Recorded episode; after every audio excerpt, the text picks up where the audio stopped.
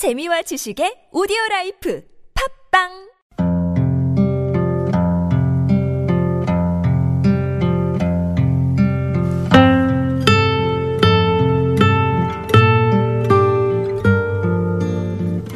안녕하십니까. 가슴에 담아온 작은 목소리 김영호입니다. 두렵다. 이 아픈 몸 이끌고 출근하라네.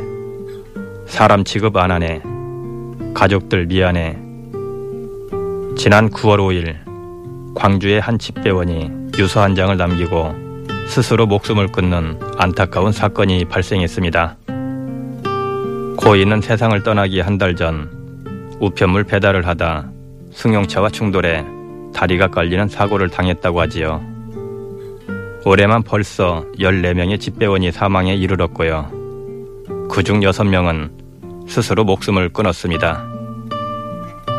오늘 담아온 작은 목소리는 사고를 당해 다리가 쩔뚝거리는 상황에서도 일을 해야만 하는 우리 주변 집배원 분들의 이야기입니다.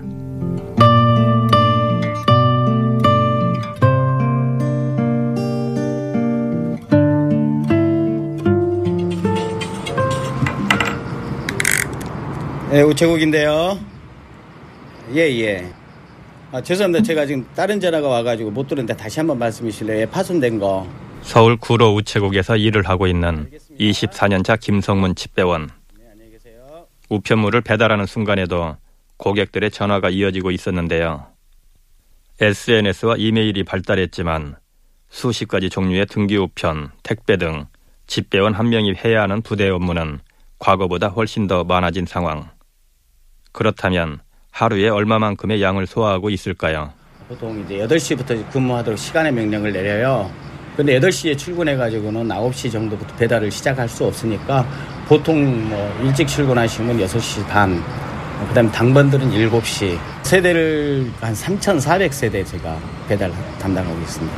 아, 하루 평균 제가 160개 정도를 등기 택배를 배달을 하고 일반 우편물을 한 1000통 정도를 배달을 하는데요. 등기 택배라는 것만 좀 직접 사람을 만나서 전해줘야 되는 우편물이거든요. 일일이 다 서명을 받아야 되는 우편물이라 그게 400통 정도를 넘게 배달을 해본 적이 있고요. 그거 하면서 일반 우편물 1,500통 가량 밤 11시까지 배달해 본 적이 있습니다. 당일 배당된 물량은 무슨 일이 있어도 그날 무조건 소화해야 한다고 하는데요. 늦어지는 일은 없습니다. 그날 하는 몇 시가 됐든 다 끝내고 들어오거든요. 고객이 민원을 제기하면 거기에 대해서는 무조건 집배원 보고 나가서 아 너 잘못했으니까 사과드려라. 봐서 요령거 급한 거 배달 못할 것 같으면은 급한 거라도 배달을 하고 와야 되는데 왜 급한 거 배달 안 하고 왔냐. 그렇게 이제 우체에서는 얘기를 하는 거죠.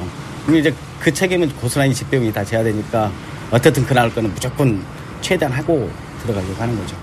김성문 집배원은 집배원은 사람이 아니라 기계 취급을 받고 있다고 성토했습니다. 저희가 하루에 배달할 수 있는 이제 외근이라는 밖에서 배달을 하다 보면은 저희가 온갖 돌발 변수들이 생기거든요. 근데 그거를 기계적으로 등기 한 통 배달하는데 몇 점 몇 초, 택배 소형 배달하는데 몇 점 몇 초, 오토바이 내려서 어디까지 걸어가는데 몇 초, 이런 식으로 초 단위로 사람을 끊어서 관리를 한다면은 그래서 너의 하루의 업무량은 이 정도야. 라고 관리를 한다는 건 그런 기계처럼 하루 종일 쉼 없이 뜨라는 얘기거든요. 그렇게 해서 인력이 맞다라고 지금 사람 평가를 해요. 과연 사람이 그렇게 할 수 있는 일인지 힘들면은 뭐 굶어둬야지 능력이 부족하지 않냐 뭐 이렇게 한다면은 사람이 아닌 거죠. 이거는 기계가 하는 거하고 똑같은 거죠. 사고 위험이 높은 오토바이를 기본 이동 수단으로 삼아 바쁘게 뛰어다니며 배달해야 하기 때문에 돌발 사고들이 있을 수밖에 없는 상황. 하지만 몸이 다쳐도 시간을 내어 병원을 가기조차 어려운 게 현실이라고 합니다. 심지어 동료가 다치면은 아 어떻게 다쳤냐라고 안타까워하는 게 인지상정일 텐데 그게 아니라 아 우리 또 겸배해야 되는 거야? 라는 그 걱정이 먼저 나오는 거예요. 겸배가 뭐냐면 이제 내가 빠지게 되면은 예비 인력이 없으니까 같은 팀원들이 내 배달할 물량을 나눠서 갖고 가요 조금씩. 그러면 내일도 힘든데 이제 그것까지도 가서 해야 되는 거예요. 어, 그게 너무 힘드니까 사람이 다쳤다 아프다 그러면은 어, 또 겸배해야 돼. 이건 얼마나 겸배야. 또 그게 걱정이 되니까 또 그게 미안하니까 아파도 다쳐도 나와서 일을 할 수밖에 없는 그런 구조를 우체국에서 만들어 놓고 있는 거죠.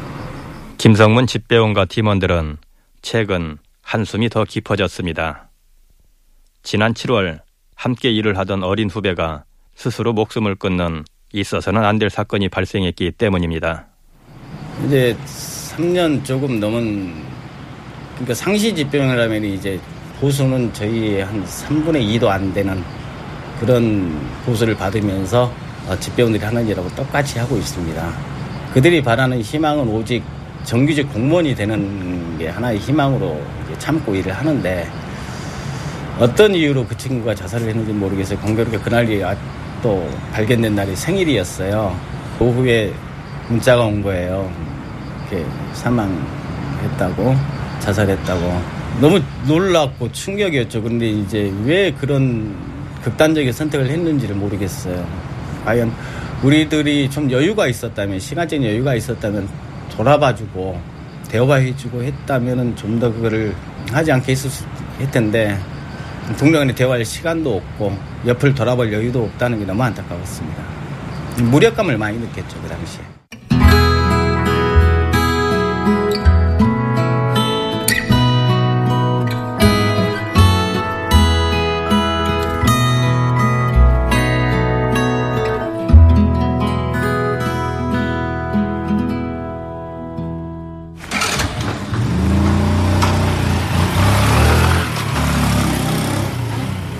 이번에는 경기도 안양우체국 부근으로 가봅니다. 이곳은 지난 7월 소속 집배원이 분신을 해 큰 충격을 주었던 곳인데요. 고인의 오랜 동료이자 25년차 집배원인 윤여병 씨를 만났습니다. 윤 집배원은 그날을 어떻게 기억하고 있을까요? 제가 11시 반 정도에 우체국에서 문자를 받았어요. 우체국 앞에서 분신 자살을 했다고 가슴이 막 벌렁벌렁 기는 그런 느낌이 가지고 빌딩에서 내려왔는데 경비 아저씨가 금방 지난번에 여기 배달하던 영호가 다녀갔다고 하더라고요.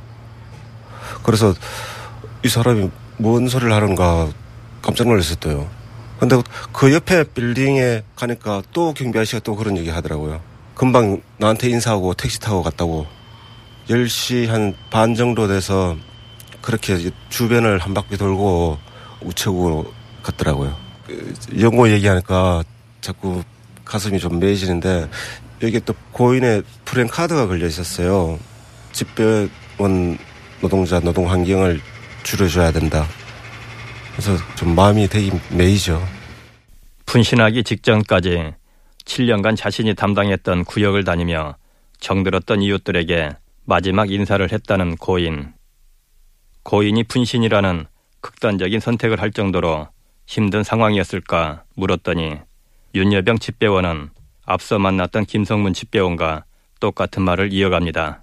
어, 우리 집배원들은 제가 20년 전에 우체국도 왔지만은 20년 전에 노동 환경이나 지금의 노동 환경이나 거의 바꾼 게 없어요. 또 요즘은 등기 우편물의 종류가 하루 여러 가지의 어, 종류가 있기 때문에 그 한 가지 한 가지 배달하는데 온갖 신경을 다 써야 되고 택배나 등기 우편물이 빨리 안 해준다고 민원이 엄청나게 들어오죠. 그러면 막 그 육체적 노동 플러스 감정 노동이 이어지는 거고 스트레스 노동 이런 것들이 엄청나게 몇십 년 동안 온몸으로 체험을 하면서 몸이 극도로 망가질 때까지 망가졌지 않았나. 위에서는 연가도 가고 휴가도 좀 갔다 오라 이렇게 얘기는 해요.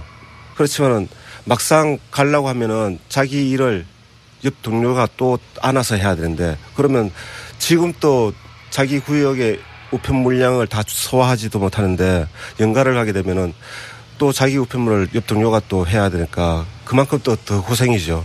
대체 인력이 없다 보니까 연가나 휴가 이거는 우리 집배원들한테는 어, 꿈 같은 얘기죠. 윤여병 씨는 이어지는 동료들의 사건이 마치 자신의 일처럼 느껴진다고 고백했습니다. 이러다가 가로나 아니면 혹 교통사고로 죽을지도 모른다는 생각이 일하다가 갑자기 들 때도 있어요, 문득. 이게 어떻게 된 세상이 집배원이 다치면은 대체할 수 있는 인력을 안 주는 건지 우리는 철인도 아닌데 1년에 감기도 걸릴 수 있고 몸이 아플 수도 있는데 그럴 때마다 다른 동료의 눈치를 보고 만대로 편히 쉴 수 없는 그런 직장 구조. 자기 아기를 낳아도 하루 정도, 이틀 정도 좀 같이 있고 싶은데 그걸 못하고 또 다시 출근해야 되고 그런 걸 때 볼 때 대한민국의 공조직인데 그것도 역사가 꽤 오래된 우체국 거의 100년의 역사적 전통을 갖고 있고 국가 국민들 봉사하는 조직 중에 가장 최일선에서 일하는 조직인데 사람이 없어서 죽어가는 이런 현실 이게 참 어떻게 생긴 구조인지 왜 이렇게 이 지경이 올 때까지 이렇게 만들어 놨는 건지 도무지 알 수가 없어요.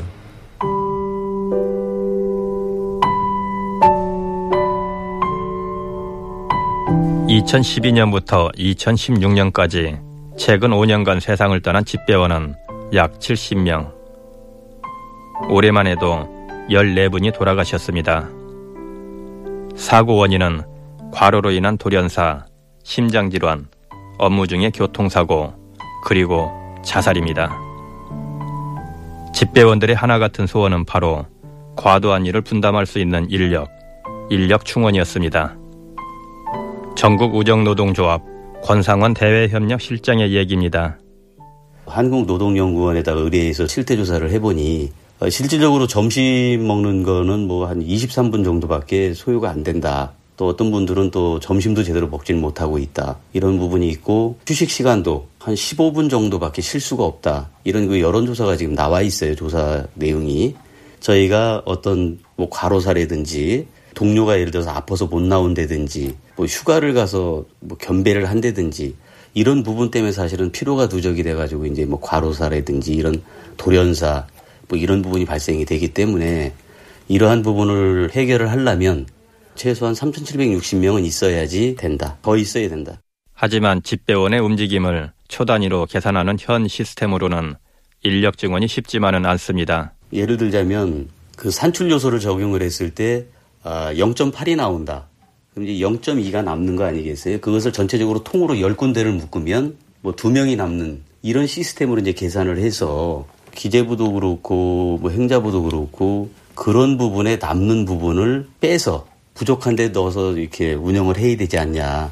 이런 이제 논리를 피고 있는데 저희가 현실적으로는 그게 맞지가 않는다는 얘기죠. 그런 부분 때문에 지금 사측과 노조의 어떤 시각의 차이, 인력을 하나 늘리려면 뭐 우정사업본부에서 자체적으로 해서 늘리는 부분은 아니고 여기서 이제 요청을 해서 행자부에서 인원을 배정을 하면 거기에 마침 또 기재부에서 예산 승인을 받아야지만이 인력을 쓸 수 있는 이런 구조예요. 그러다 보니까 그 인력을 하나 늘리는 게 상당히 그 어려운 부분이 많죠.